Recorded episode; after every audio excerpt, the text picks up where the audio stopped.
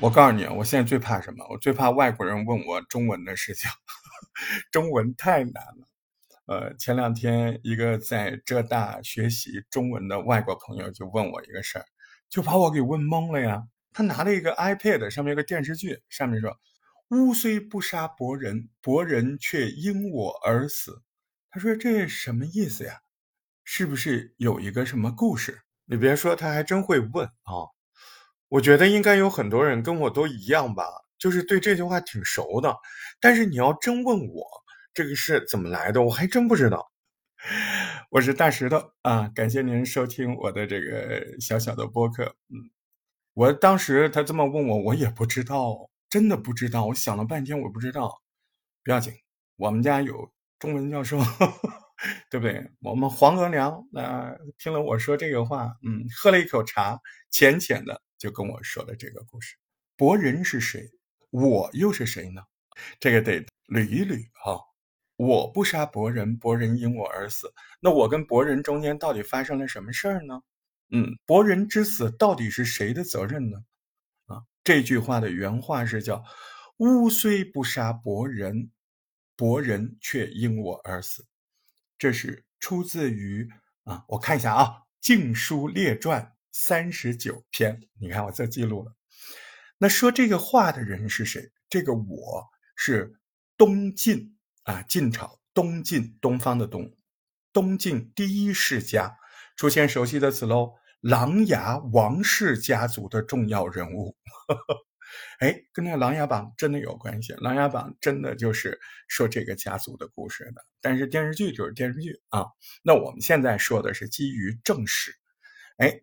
这个东晋第一世家琅琊王氏家族的重要人物叫什么名字呢？叫王导啊，王朝的王，姓王的王，导导演的导，他不是拍电影的啊，他就叫王导，人家是东晋的名臣，非常有水平。他还有个身份，说起来你就熟悉了，他是伟大的书法家书圣王羲之的叔叔。啊，这是王导，哎，你现在知道说这个话的人是王羲之的叔叔，是琅琊王氏家族的领军人物，他叫王导，他不是拍电影的。那他说的这个伯仁是谁呢？这个伯仁呢，姓周，啊，名乙。这个乙不好写呀，这个乙左边上面是山，下面是豆，右边是反写的叶。我当时看到这个字，我第一 第一眼我就猜，呃，是不是练叶？为什么我会猜叶呢？我我告诉你我的感受，就中文里面啊，叶这个读音啊，奇怪的字超级多，好多好多好多。有时候觉得啊，这种古体字里面我不认识的是不是都叶？我都先查一下叶，然后我说，哎，这个不姓叶。我妈说，那你查查乙。嗯，乙也没再客气哦。我一看，乙真没再客气，也好多好多奇怪的字。那这个人，周伯仁，他就名乙，他们都算是东晋开国皇帝司马睿的亲信啊，就是特别信任的人。这个司马睿是谁？司马睿就是那个三国时候那个司马懿，知道吧？司马懿他的曾孙啊，好几辈儿，好几辈儿了啊。那个王导跟伯仁呢？他们俩不仅是同事，关系还特别好，经常在一块喝酒。嗯，他们两个关系出现变化，原因是王氏家族另外一个代表人物，就是王导他的一个堂哥、堂兄，叫王敦，敦厚的敦啊。这个王敦也是一个特别拽的人。这个司马睿建立东晋的时候，王敦他是开国功臣，他有兵啊。王敦当时掌控长江中下游这个军队。统辖州郡，自收税赋，这什么意思啊？就是他有自己的很大面积的那个封土，哎，那个省啊，那个区都是他自己收税的，哎，这个权力很大，所以他就不怎么把那个皇帝司马睿放在眼里，君臣关系不是不好，是很差，哎，动不动说话要吵架这种。王敦是暴脾气啊，那一吵架，索性啊清君侧啊，以这个名义在武昌。就起了兵，杀向这个健康，就是今天的南京嘛。但是你干这个事儿，你得通报一下你自己家人呢，对吧？王敦干这么大逆不道的事情，他没有跟家里这个在京城里还有这一百多号人啊，他没商量，这个王导他就不知道。王导还在朝廷上班呢，突然有这个密信说：“哎，王敦起兵了。”那王导当时就傻了呀，心想：完了完了，我们琅琊王氏家族，那在这个皇城里面，那有一百多号人呢。你这个东西，你你一造反，那肯定那得杀杀杀杀杀，家里都还杀完了，满门抄斩呢。所以这就不得了了，王导他就领着王家一百多口人。当时就跪在这个皇宫的门口，希望呢这个皇上能听自己解释啊，能够把这一大家子放一马。就在这个时候呢，周伯仁他就进宫要见皇帝司马睿有事情，他就看见王导啊，王导也看见周伯仁了。哎，王导看到周伯仁，觉得有救命稻草的呀，一把拉住周伯仁说：“兄弟啊，情况你都知道了吧？我们家这个事儿。”这个太可怕了呀！王敦是王敦，我王导是王导啊，他的事儿跟我们这一百多口一点关系都没有，啊，周兄，你一定要替我说话呀，跟皇帝说句话，皇上相信你啊，我们一大家子的小命就拜托你了。那周伯伦什么态度呢？啊，伯仁沉默的听完王导，哎，情绪很激动的这个求情，周伯仁脸上没有任何表情，啊，他转身到宫廷里去了。这个王导就非常失望，哎，他看这个周伯仁啊，脸上也没有任何的态度，他心里就更慌了。但是你要知道，周伯仁这个沉默，并不是怕给自己惹麻烦。周伯仁他就这个性格，他就是这么个人，他不会说好听的话，也不喜欢拉拉扯扯。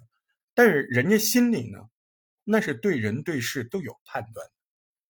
这个周伯仁到了宫里，见到了皇帝司马睿，他就直言不讳地说。啊，这个王敦真不像话，但是这个王导呢，跟这个事儿没关系，一看就没有关系。人家现在在外面一百多口跪着呢，王导是忠臣，你不能因为他表哥的事情啊，王敦的事儿，你就把他把王导家一百多人杀了。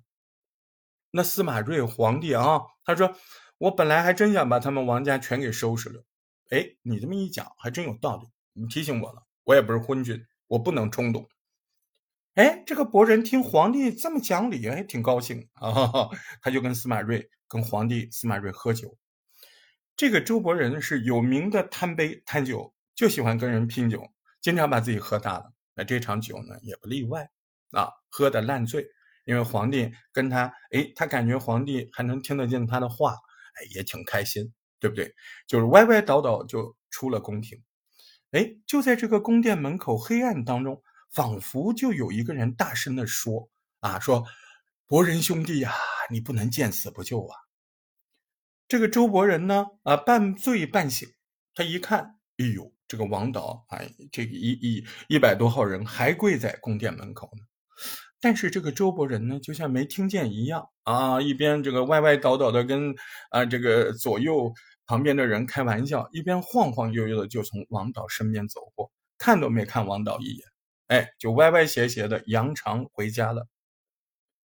这王导就彻底绝望了呀，那个心里哇凉哇凉的，他就觉得世态炎凉，什么兄弟呀、朋友啊，都是假的。对，你看来的事就这样，对不对？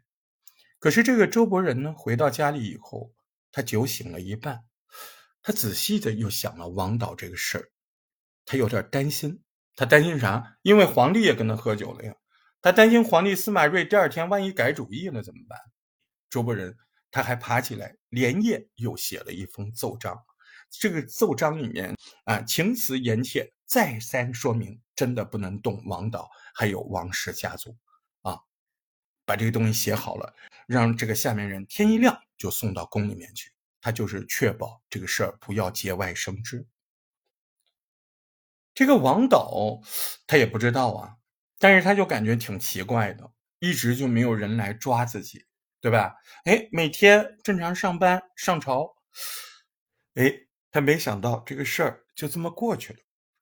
他更没想到的是，他那个造反的表哥还造反还成功了，他还真就带着军队攻进了建康，那就是南京嘛，啊，把皇帝还抓了，啊，他自己自封大丞相，那意思就是自己其实不就是皇帝吗？对吧？啊，而且这个时候他看不惯的大臣，他就要杀掉。那这个时候对周伯仁怎么办呢？啊，王敦拿不定主意啊，因为王敦也认识周伯仁呢。哎，但是他知道平常周伯仁跟自己这个弟弟王导比较密切，他就跑过来问王导：“这个跟王导有交情啊？嗯，我就来问你啊。”他问了三句话。他第一句说：“他说老弟呀，周伯伦这样的人，按道理应该位列三司吧？三司哪三司 啊？你看又要跟你卖弄一下哈。那个时候有有官的啊，官名儿，你看司徒、司空、司马，哎，这三司那是官哦。这周伯仁这样的人是不是这个水平？你起码不给他当个司徒，也得起码是个司空或者司马，总该有他一席。”王导就想起周伯仁进宫的时候那一幕，所以他就没说话，啊，没做声。那你没做声嘛？那王敦又往下问了，问了第二句话，那不列三司，那总得给他一个职务吧？仆业这个职务总要做的吧？仆业，哎，这又又有文化了。仆人的仆，业是怎么写呢？业就是射箭的那个射，啊，这里千万不能读错。啊，这个是固定读音，它叫仆业，是尚书省的主管，啊，反正地位挺高的一个大官。啊，要不然你不给他做三思，那起码做个仆射。那王导想想那天晚上博人喝醉了，嗯，这么晃荡的，那么求他都没做声，也没给表情，所以呢，王导又没做声。你要知道，王敦这个人脾气挺急的，那他第三句话就来了。那周伯仁既然你不给他这么念，不给那么念，那没什么用，那我就杀了算了。这个王导呢，他还是没做声。那王敦这这直接叫人把绑了。哎，来，周伯仁随便给罪名，把他拉去砍头。哎，你别说啊，这个伯仁真有个性，他从被抓到砍头全过程。既不争辩，也不叫冤，他更没有说派个下面人给王导传个话，说什么我救过你的命啊，你现在是不是要该救我？没有，人家不作声，你要杀就杀，就这样，伯仁就被杀了，这个事儿就过去了。但是时过境迁，啊，很偶然的机会，这个王导有一天在宫里。他整理宫中的档案资料的时候，他就意外的看到了当时周伯仁跟皇帝司马睿的谈话纪要。我们现在说 网上什么事情都有痕迹，那以前哎，那一个国家一个什么朝廷，那跟皇帝谈话，他都有正史，他都有史官，他要记的。他看到这个当时周伯仁跟皇帝司马睿的谈话纪要。他心里还想想，我看看周伯仁当时怎么说我坏话。结果他看到的是周伯仁怎么替自己一大家子说话的，而且在那个记录后面还附了一个奏章。这个奏章就是伯仁当天夜里喝多了回家爬起来亲笔写的，为他开拓的这个罪名的奏章。而且这个这个奏章里面可以看得出来文辞。恳切，用心良苦，王导这才知道，原来自己这条命，自己这一百多口的家人的命，都是周伯仁救下来的。自己当初那是错怪伯仁，所以他就仰天长啸啊！他说：“伯仁，伯仁，你死到临头的时候，你怎么就不派人给我带个话呢？”这个王导当时就拿着伯仁的奏章。就就嚎啕大哭啊！史记里面描述，就是旁边的人都都傻了，而且这个王导拿着这个奏章，对几个儿子啊，都做大官的啊，对几个儿子甚至属下就说：“他说吾虽不杀伯仁，伯仁却因我而死，忧民之中，父此良友。”什么意思呢？就是说我虽然不是我直接去杀伯仁的。但是伯仁的死却是因为我的不作声，我的不作为，我的默许。我怎么也没有想到事情会是这样的。我在莫名其妙当中就对不起了这样一位这么可敬的好友。我我妈跟我讲这个时候，我也觉得挺震撼的，我还真就不知道这么一段。哎，你看我挺好的吧？我知道什么，我还录下来给你们听，对不对？但是你说从私人角度上来看，你身边有没有这样的朋友？哎，就有一类人，他就是这样的，脸难看，话难听，但是你有真有事儿要找他，他真帮忙。那还有一些朋友呢，你说哎呦，可会说话，可有笑脸，但是真有事儿，人家躲得远远的。再从博人作为一个。当朝的宰相，那不就是今天这公务员吗？对不对？哎，从公务员的这个职位的角度来看，你按今天的说法，那周伯仁是既守规矩又有担当。哎，守规矩就是我不跟你拉拉扯扯，我也不私下承诺。有担当是什么？不见风使舵，说话实事求是，他也不怕领导对自己有看法。你说那王导呢？王导。你自己，你你就凭你自己臆测，哦，凭你自己去推断，主观判断，结果就造成了这么无法挽回的损失。但是你从另一面看，面对自己的过失，王导公开的说出了“吾虽不杀伯仁，伯仁却因我而死”这句名言，千古名言。那这就是展现了中国又有两个字叫“君子”。君子的自我批判精神，因为你说认错这件事情，特别是公开的认错，那是需要很大勇气的。更何况，那当时的王导那也是非常大的官，身居高位的时候，在那个情况下公开做出反省，真希望有博人那样的朋友，自己也千万千万啊，不要辜负自己任何一位朋友。很多的事情，咱们还是多问问啊，不能自己瞎猜。感谢您收听今天的播客小课堂啊，今天呢有点歪门邪道的，今天有文化是不是这么长？赶紧留个言吧。嗯，希望你有自己的博人，下回再见。